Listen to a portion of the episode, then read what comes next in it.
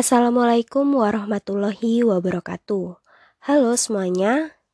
Perkenalkan, nama saya Bilkis Al-Azizah dari kelas 10 MIPA 2. Di sini saya akan menyelesaikan tugas latihan 6 berupa podcast yang diberikan oleh Bu Ainul Latifah selaku guru bahasa Indonesia.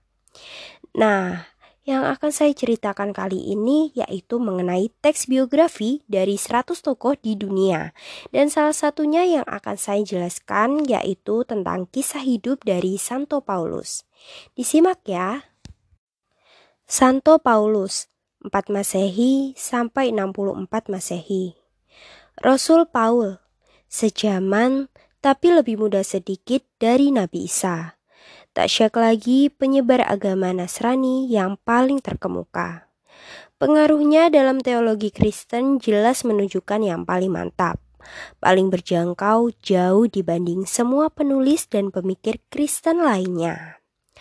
Paul juga terkenal dengan panggilan Saul, dilahirkan di Tarsus, sebuah kota di Kilikia, kini Turki, beberapa tahun sebelum tiba era Kristen.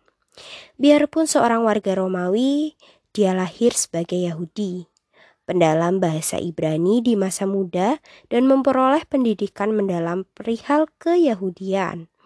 Dia juga belajar dagang dan bikin kemah.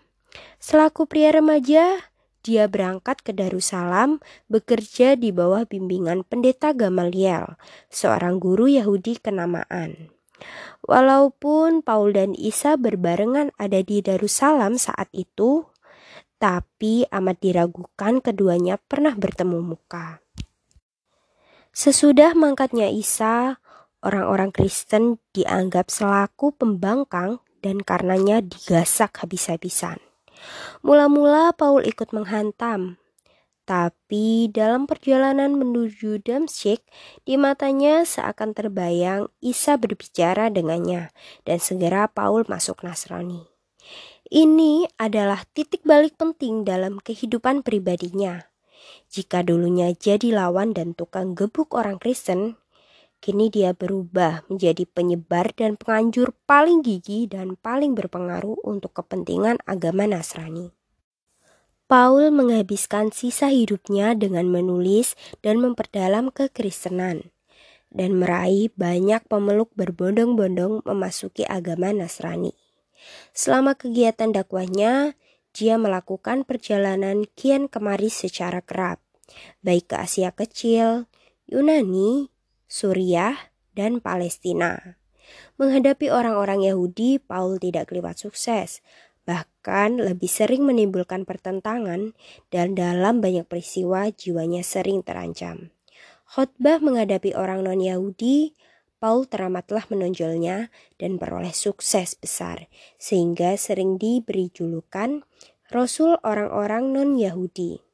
Tak seorang pun bisa mengungguli kehebatan Paul dalam penyebaran agama Nasrani.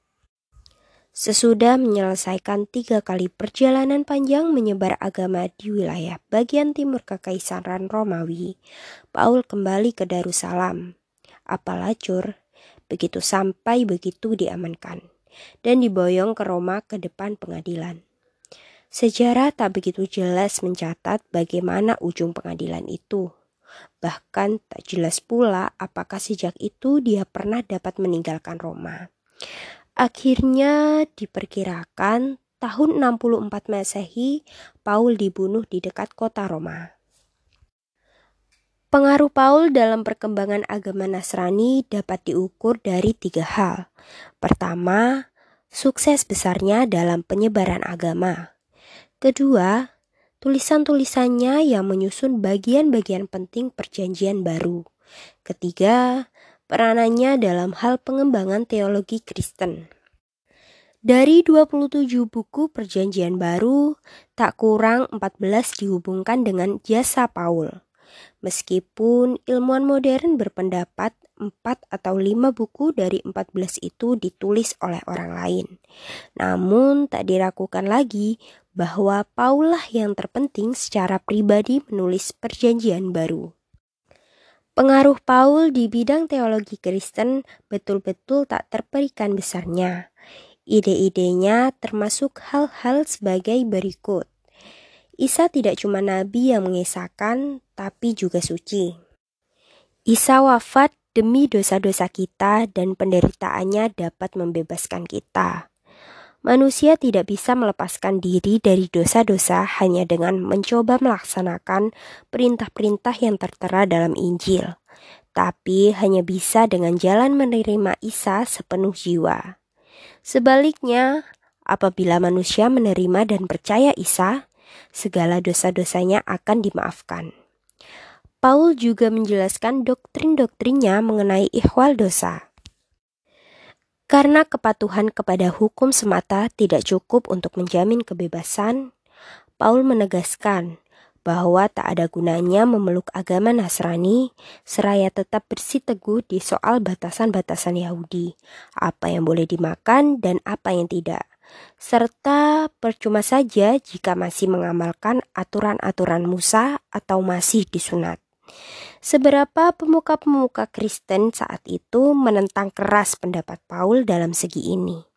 Dan andai kata sikap mereka ini menyebar luas, sangatlah disangsikan agama Nasrani bisa berkembang begitu cepat di seluruh kekaisaran Romawi. Paul tak pernah kawin. Walaupun tak ada cara membuktikannya, jelas Paul tak pernah adakan hubungan kelamin dengan wanita. Pandangannya mengenai seks dan wanita sudah terikat dalam kitab suci. Karena itu membawa pengaruh besar pada sikap-sikapnya di belakang hari. Dalilnya yang masyur dalam kaitan ini tercantum dalam 1 Korintians nomor 7 ayat 8 sampai 9 yang bunyinya Kuserukan kepada para lelaki yang tak kawin dan para janda adalah baik bagi mereka jika mereka mematuhi petuahku dan menyontoh ikhwal dariku. Tapi jika mereka tidak bisa bertahan, biarkanlah mereka kawin karena bagaimanapun kawin itu masih lebih baik daripada dibakar. Paul juga punya pendirian yang tegas mengenai status wanita yang layak.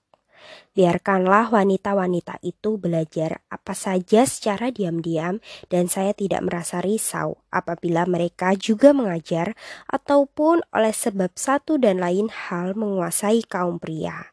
Asal saja secara diam-diam. Soalnya karena Adamlah yang menyebabkan adanya Hawa.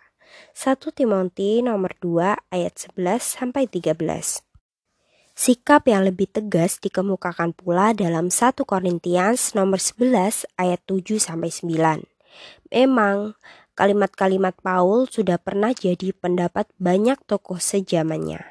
Yang perlu dicatat adalah Isa sendiri tidak pernah tampil dengan pernyataan-pernyataan serupa itu. Paul lebih dari orang-orang lainnya bertanggung jawab terhadap peralihan agama Nasrani dari sekte Yahudi menjadi agama besar dunia. Ide sentralnya terhadap kesucian Isa dan pengakuan berdasar kepercayaan semata tetap merupakan dasar pemikiran Kristen sepanjang abad-abad berikutnya.